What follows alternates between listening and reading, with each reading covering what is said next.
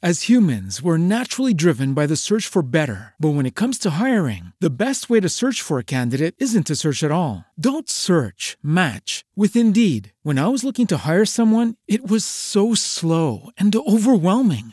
I wish I had used Indeed. If you need to hire, you need Indeed. Indeed is your matching and hiring platform, with over 350 million global monthly visitors according to Indeed data, and a matching engine that helps you find quality candidates fast. Ditch the busy work. Use Indeed for scheduling, screening, and messaging so you can connect with candidates faster. And Indeed doesn't just help you hire faster. 93% of employers agree Indeed delivers the highest quality matches compared to other job sites, according to a recent Indeed survey. And listeners of this show will get a $75 sponsored job credit to get your jobs more visibility at Indeed.com/podcast. That's Indeed.com/podcast. Terms and conditions apply.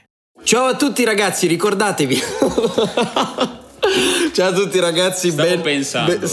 Allora no, dobbiamo dire che cosa succederà oggi. Cosa succede? Intanto presentiamo la nostra Roberta Stefanini. Ciao. Direttamente la più amata d'Italia ormai. Stai diventando la più. Se ci cagasse qualcuno a me smilzo, tu saresti la più amata d'Italia. Certo. Considerando che ci cagano in pochi, purtroppo sei amata da quei pochi. La nave è questa.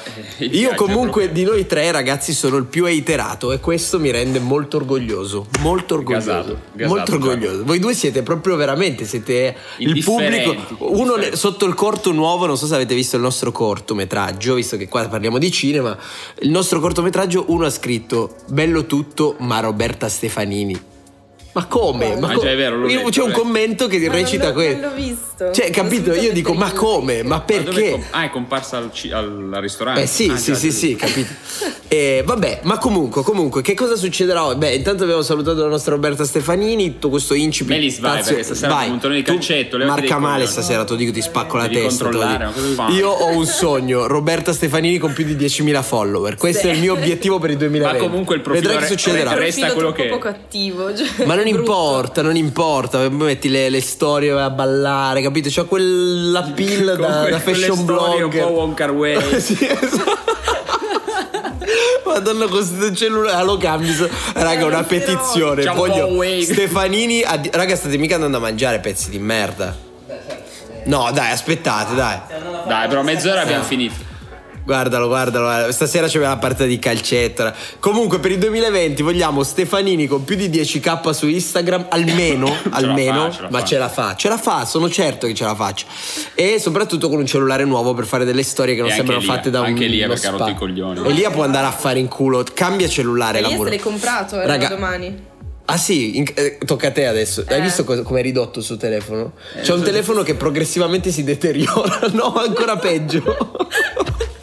Ma comunque, se vi avete guardato il corto, intanto noi vi invitiamo ad andare a guardare il nostro cortometraggio corto lasciato a metà, ovviamente molto esteticamente ispirato appunto a Wong Kar-wai, nel senso che siamo sicuramente dei grandi fan, come chi segue questo podcast sul cinema ormai sa, conosce. Meno male che è un pubblico con un po' di cultura questo. È vero. Che bello, da abbiamo un pubblico con della cultura. Perché avessi detto questa frase a spermatozoi emotivi io avrei detto ma che cazzo ne fai di Wong Kar-wai? È vero, spermatozoi emotivi diciamo che ha una fascia di pubblico un po' diverso. Popolino, un po' ci si diverte. Sono i tuoi, quelli che ti piacciono di più a te, un po' più real, un po' più veraci, quindi guarda. Ma comunque, basta. Andiamo avanti.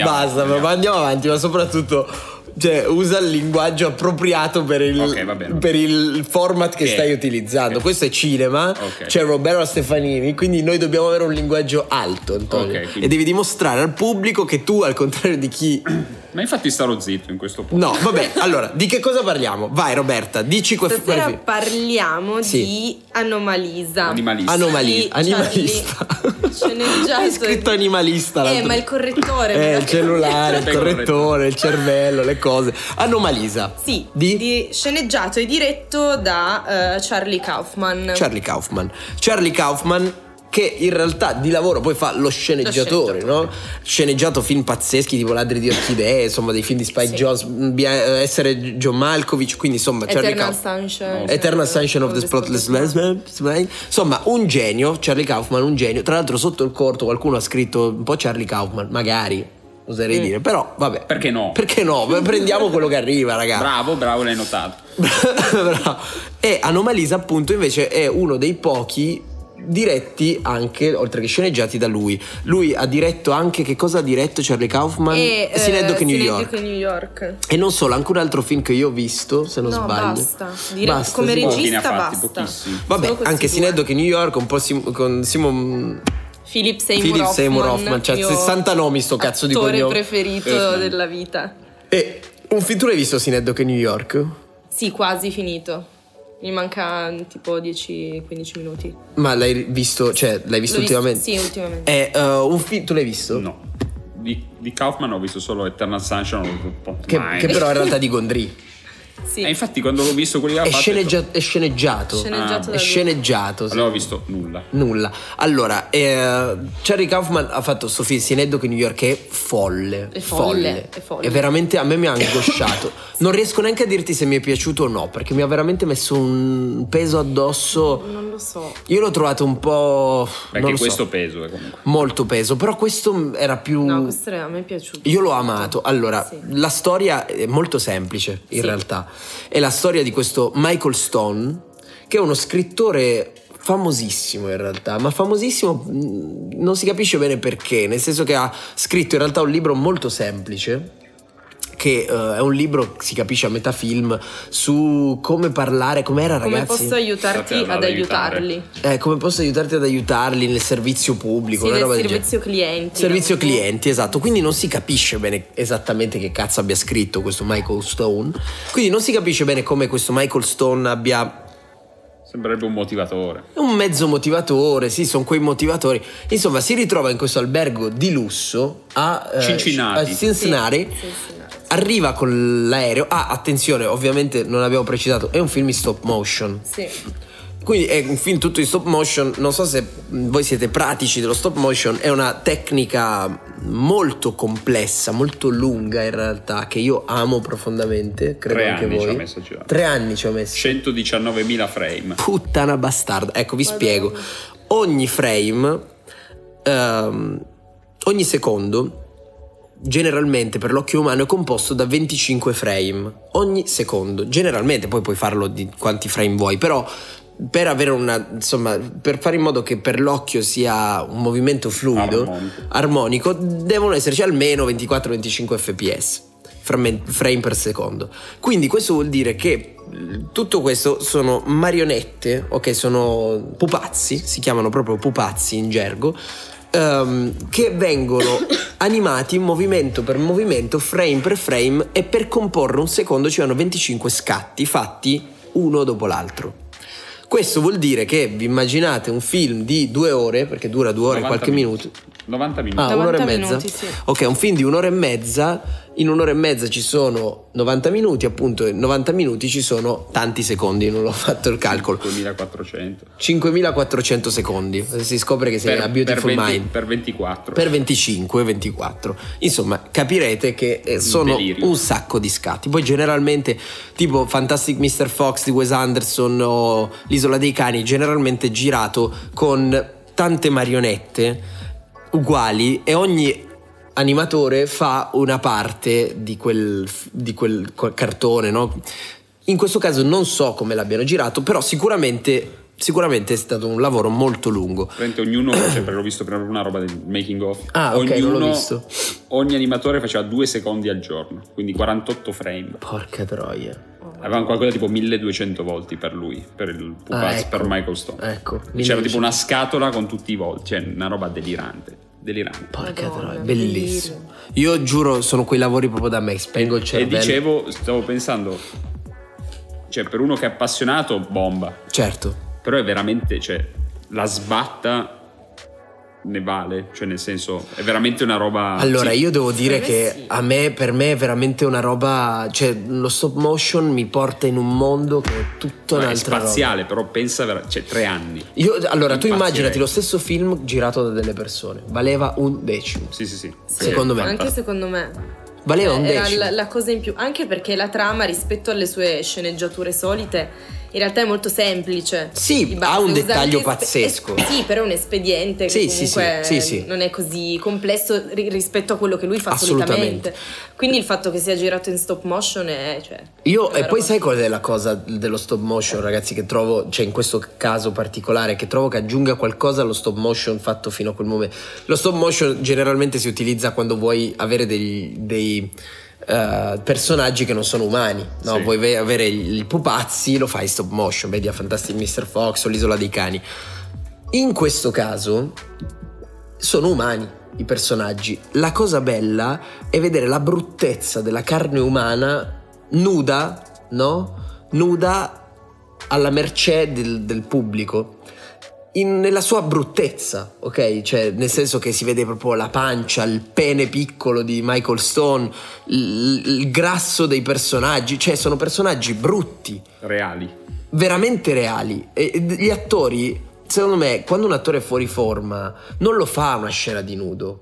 Oddio, sì. Non è vero, ovviamente. Non prendono l'attore. Non è vero, però generalmente, sai, non te la colli, anche un po', è più difficile che uno se la colli, poi soprattutto per i super film, no? Ma poi comunque il fatto che tutti avessero praticamente la stessa faccia, cioè con questa tecnica è facile da, cioè, sai, gli cambi solo, mantieni il viso e gli cambi i capelli, le cose...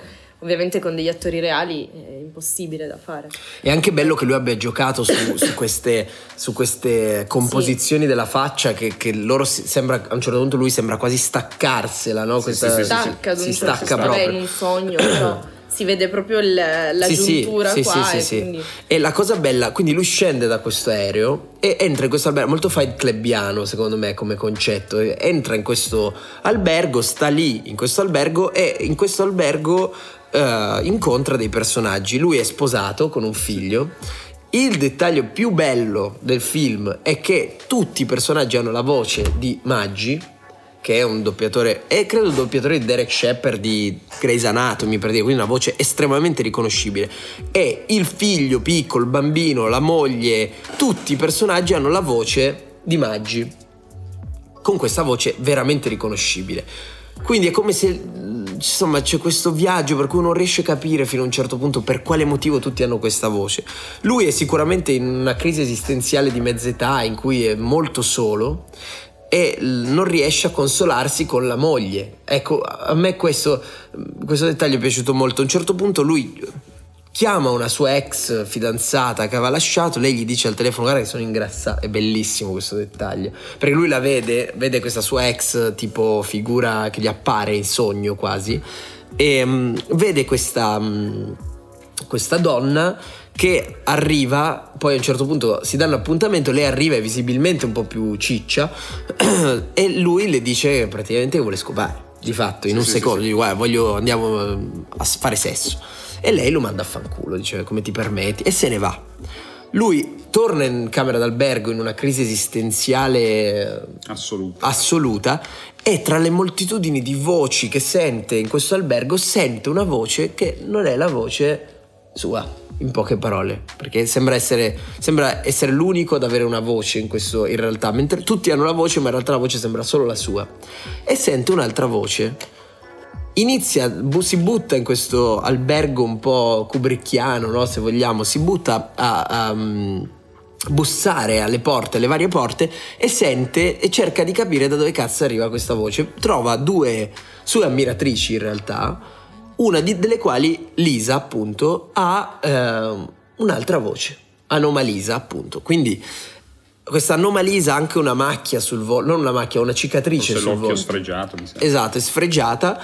E lui, nonostante tra le due sia più bella l'altra, cioè lei glielo dice proprio Anomalisa, Lisa dice: ma di solito tutti preferiscono Emily, mi sembra che si chiami. Sì. Tutti preferiscono lei. E lui invece preferisce, perché è come se secondo me questa donna fosse in grado di stravolgere un po' quella che è la sua monotonia. Lui si innamora in questa notte che passa con lei, si innamora perdutamente di lei, fino a che il giorno dopo lei non sembra invece assumere poi la stessa voce, sembra che le voci si doppino, quindi c'è un po' la stessa voce, no? L'anomalia diventa monotonia. Esatto. E a quel punto lui torna dopo questo convegno che non si vede nel film, torna da sua moglie con questa lettera, non mi ricordo bene adesso la fine, voi vi ricordate qualcosa in più? Così. Torna dalla moglie semplicemente, ma non si vede neanche il momento in cui lui lascia Lisa. Esatto, cioè, torna solo dalla moglie e insomma un po', sfugge il termine, rassegnato. Sì, perché alla fine è stato solo un fuoco di paglia, cioè se pensate di aver trovato una persona diversa rispetto a sempre, in realtà poi quella persona è diversa, ma lui poi si annoia, perché poi ho letto che praticamente c'è la scena in cui che sta facendo colazione e lei cambia voce, no? Sì. Però nell'inquadratura soggettiva di lui che guarda lei cambia voce, ma nell'altra dove lei guarda lui no. Quindi praticamente non si capisce se questo cambio voce è solo nella testa di lui. Se perché la noia, cioè la ripetitività della vita fa sì che poi alla fine diventi tutto uguale. Cioè non si sa se è un trip mentale che ha lui, che dopo un po' si annoia della sua vita, quindi aveva sempre bisogno di nuove esperienze, o se e poi non so se mi sono spiegato. Certo, ti sei spiegato. Quindi voi come l'avete vista in realtà? Cioè cosa avete un po' dedotto? Io sinceramente è una cosa che c'è nella vita, ho un po' passato, cioè nel senso che c'è questo continuo aver bisogno di nuove cose anche con le ragazze, cioè nel senso che e comunque è vero che poi mi ritrovo sempre a rivivere sempre un po' gli stessi step per poi arrivare alla fine della storia dove la vivi in modo un po' postmoderno. Sì, capito? Quindi a me sinceramente è molto piaciuto, perché l'ho trovato talmente crudo, talmente reale, come anche che questo qua prende in presega e va a cercare la ragazza. Molto reale. È una cosa che comunque succede, è successa, succederà, quindi mi piace, mi è molto piaciuta questa cosa qua. Mi è piaciuto moltissimo. Ho trovato soltanto, non in senso negativo, l'ho trovato molto, mi è sembrato molto un personaggio molto disperato lui, proprio veramente disperato, molto solo però di una solitudine che in realtà lui dalla quale lui non riesce a salvare se stesso, non so come dire.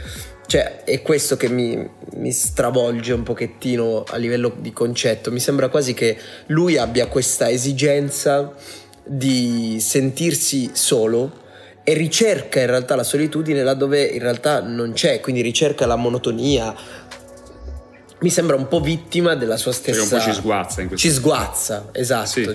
Non è un personaggio che ci si ritrova perché in realtà il resto del mondo lo isola. È lui che in realtà, forse un po' per il suo egocentrismo, non riesce a vedere le persone come uniche, no? In realtà, a parte Lisa, appunto. Non so, mi ha dato un po' questa impressione. Mi sembra uno che arrivi sempre a una certa situazione dove porta tutto verso quelle solite situazioni per poi dire a se stesso no, devo liberarmi da questa situazione. Sì. È molto te. Sinceramente mi piace molto. L'ho trovato molto empatico nei tuoi confronti, non so come dice. Credo che tu abbia empatizzato molto su questo. Io molto meno, sinceramente. Nel senso che l'ho adorato, è un personaggio incredibilmente figo, incredibilmente affascinante. Diciamo che io l'ho capito, mi ci rivedevo. L'ho capito, dicevo minchia, poveraccio, che sono. Invece a me, ad esempio, in quel frangente forse empatizzo di più su un personaggio tipo Tyler Durden, però Edward Norton, che viene isolato dal mondo per il suo comportamento probabilmente, o per quel cazzo che ne so io, però mi sembra un po' che sia un po' emarginato, no? Quindi la società come antagonista. Esatto, invece nel suo caso lui sguazza perfettamente all'interno di questa società. Lui rientra in dei meccanismi che poi odia. Esatto, che poi odia. Finge di odiare forse. O forse finge di odiare, forse in realtà ci sguazza benissimo, non lo so. Tu Robby, che cosa ne dici? Non lo so, io l'ho trovato un personaggio un po' molto moderno. Molto postmoderno. Che viviamo un po' le relazioni. E non lo so, mi sembrava semplicemente molto annoiato da tutto. Quasi non che si autoisolasse, ma che fosse veramente molto annoiato, che gli sembrasse tutto molto monotono. E fine, trova la voce fuori campo e decide di innamorarsene fin quando lei non accetta di stare effettivamente con lui E allora lì vede tutti i difetti. Certo. Dice, cazzo, mangia con la forchetta e sbatte sui denti. Madonna mia, mi ha devastato quella parte. Lui è proprio incarognito da questa cosa. Mi ha devastato quella parte. Cioè proprio là, proprio una forzatura molto figa, ma agghiacciante. Proprio un uomo terrificante in quel caso, no? Non comunque faceva tutto come fosse un rituale. Cioè come se dovesse sparare una... Lui a un certo punto, per chi non l'ha visto... il giorno dopo fanno colazione insieme lui e lei, e lui le critica delle cose terrificanti. Sì, prima le dice voglio stare con te per sempre, fanculo mia moglie, fanculo mio figlio, tutti quanti, andiamo a vivere a Los Angeles insieme. Lei dice ok, va bene. E dopo avergli detto ok, va bene, lui inizia ad odiarla. Sì. È incredibile. Terribile. Però, infatti mi ha lasciato un po' così, però è figo. La bellezza comunque del suo personaggio, trovo. Sì. Cioè, un personaggio estremamente annoiato da tutto, ma poi secondo me è anche un po' egocentrico, cioè come se lui si sentisse al centro del mondo e tutti, anche il sogno che fa, no? In cui Madonna. C'è l'albergatore che lo chiama e gli dice che piuttosto è innamorato di lui. Va a letto lui con lui, è vero, c'è questo sogno terrificante. Dillo, racconta. E il sogno consiste, allora, lui che si sveglia in albergo dopo aver passato la notte con Lisa, e l'albergatore che lo chiama in una stanza e gli dice che piuttosto che lui era innamorato di lui e quindi sarebbe andato lui a letto con Michelson piuttosto che Lisa, che era una scema, non so perché l'ho detto così, e tutti gli altri e tutta la gente di quest'albergo che gli dice vengo io a letto con te, non andare con Lisa, come se tutti volessero lui. Uno smilzo, raga, veramente molto egocentrico. Madonna mia. Molto egocentrico, però bellissimo, davvero esteticamente pazzesco. Tutto sì, pazzesco. No, molto. E poi non è neanche così complesso, non è che ha usato, è molto reale in realtà, nella messa in scena, anche estremamente reale. È tutto molto pulito, abbastanza semplice. Sì, vero. È molto reale. Molto bello. E quindi però con questa cosa della stop motion ti cambia tutto. Comunque secondo me ha fatto una scelta giusta. Sì, assolutamente. Comunque pazzesco come registi, in realtà sceneggiatori principalmente come Charlie Kaufman, riescono a essere, cioè a scrivere delle cose talmente belle che poi entrano nell'immaginario collettivo, come dire, cazzo, questo è veramente uno di livello, cioè al pari di un regista comunque, cioè quando il tuo ruolo alla fine della fiera non conta, se fai qualcosa veramente a livello alto, cioè è già sufficiente, no? Non credi? Cioè per no, consacrarti? Nel senso, sì, cioè credo che quando sei veramente bravo, che tu faccia il portiere o l'attaccante, comunque se sei veramente bravo e c'hai personalità, il resto viene da sé.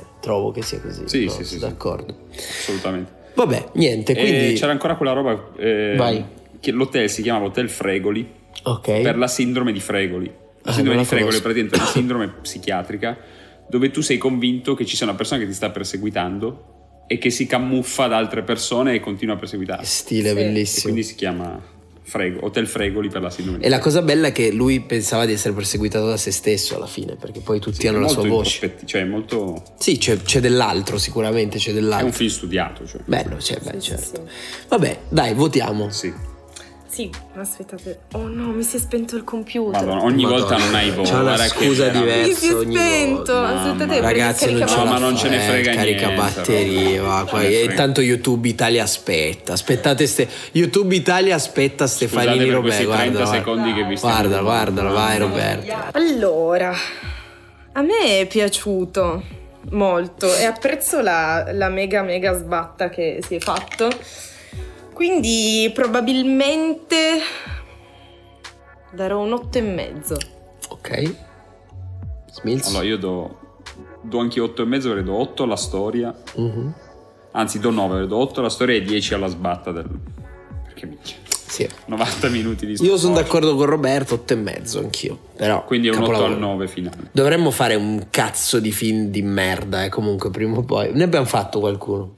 Solo che non c'ho voglia di guardarmeli i film di merda, scusate. È quello che parla. Ah, dovremmo fare un film, pensavo di farlo noi. No, vabbè, dovremmo fare un film di merda, secondo me. Li facciamo, ma sì, è l'unica cosa che siamo capaci a fare probabilmente. Va bene, dai, comunque siamo arrivati alla fine di questa prima puntata su YouTube intera, su YouTube Italia. Troviamo comunque la fiducia in piattaforme che boh, lasciano un po' il tempo che trovano. Che trovano gli altri. Che trovano gli altri.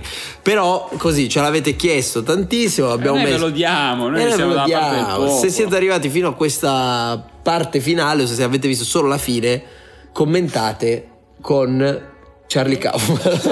No, per poi non sapete perché si scrive. Comunque, cioè, se volete consigliarci dei film qua sotto, fatelo. Già che abbiamo già che ci siamo, ecco, scrivete qualche film che volete che ci guardiamo. Noi possiamo fare questa cosa molto interattiva. Voi lo scrivete e noi ce lo guardiamo. Poi se non commentate, se vi iniziate a lamentare, togliamo i commenti. Esatto. Siamo...